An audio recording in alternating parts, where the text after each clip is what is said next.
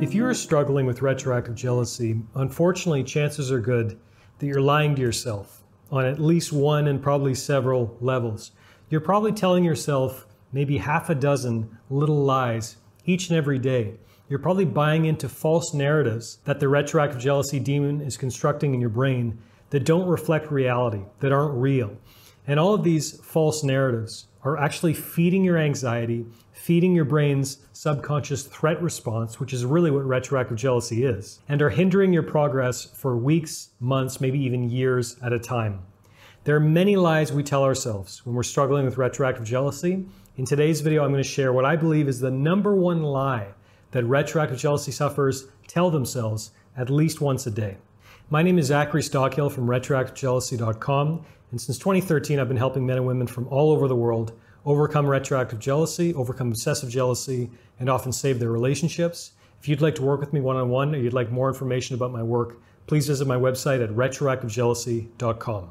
When we're in the thick of retroactive jealousy, when we're in the midst of a really intense, you know, trigger attack or something else triggers our anxiety or we are suddenly reminded of some little element from our partner's past that seems to haunt us day and night. When we're in the thick of it, it can be all too easy to completely lose perspective on the situation, to lose track of what's real, what's not, what is a genuine red flag, what is not, what my partner actually thinks and feels and wants, and what is pure fantasy that I'm creating in my head. It's so easy to lose perspective, especially if we've been struggling with retroactive jealousy for many months, years, or in some cases, even decades.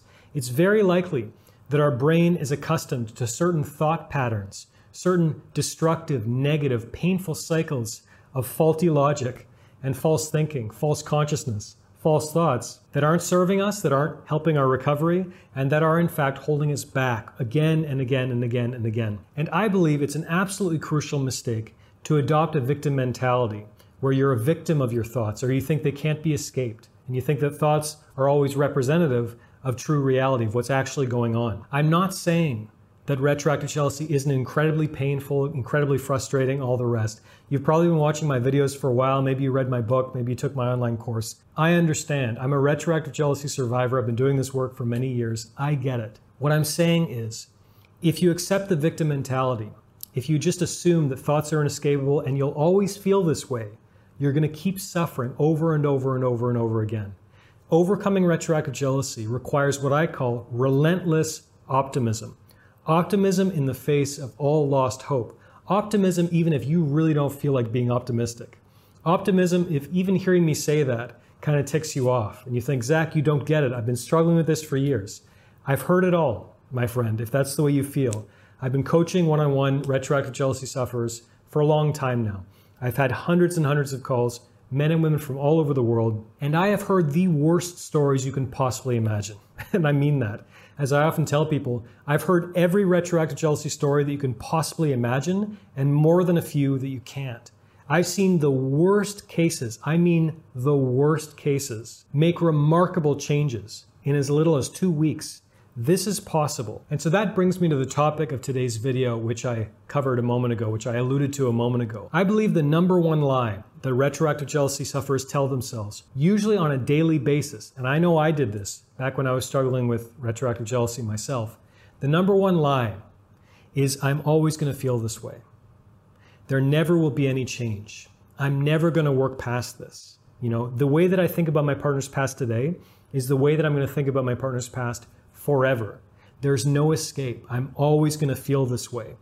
The way I'm feeling in this moment is the way I'm always going to feel about this issue. Our present state feels inescapable, when in reality, the only thing we know for sure about life, literally the only thing we know for sure, is that change is inevitable.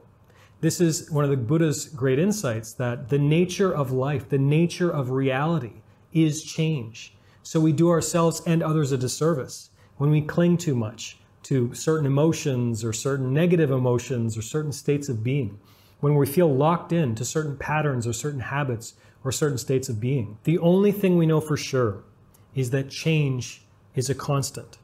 And by the way, you know, I, I think that I have a tendency of kind of falling into this negative, uh, ridiculous thought pattern, particularly when I'm sick. I mean physically ill. So I'm a guy, I'm very productive, I'm very active. I love, you know, getting lots of work done and staying busy and pursuing my hobbies and all the rest.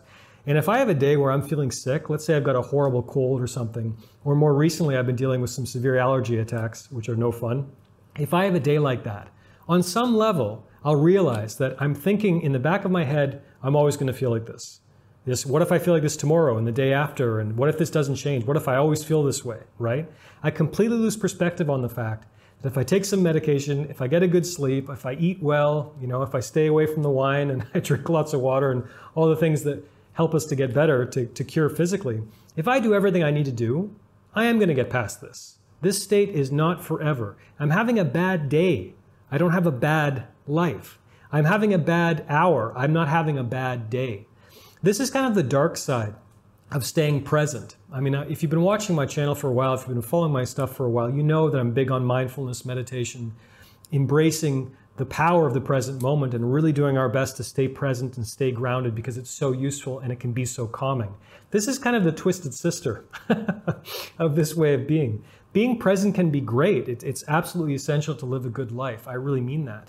But in certain moments, certain challenging moments, being too present can actually be a hindrance to our recovery, to our bouncing back from this bad hour or that bad day or that negative thought cycle. Again, when I talk about relentless optimism, this is what I'm talking about. You know, I feel bad right now. I'm not going to feel bad tomorrow. I'm not going to feel bad in an hour from now. And crucially, I have options. I've been watching Zach's course, or I've took, taken his course, or read his guidebook, or whatever, or I've found other people on YouTube who are helpful. I'm gathering resources, I'm gathering information. I have options to change my state, to do some crucial redirecting activities to completely reverse the thought in your brain, to do a new guided meditation or mindfulness practice, to do a new journaling practice. Endless, endless options, you know. Maintain your awareness of the state of change. Don't think that you're a victim of any certain one moment or that you're always going to feel a certain way. Because the only thing we know for sure in life is that life is change. You're not always going to feel this way. It will get better. It will. And try to remember this when you're going through your darkest moments, when you're going through those dark nights of the soul, when it feels like all hope has been lost and you're never going to get past this. Because you can and you will if you just take the necessary steps.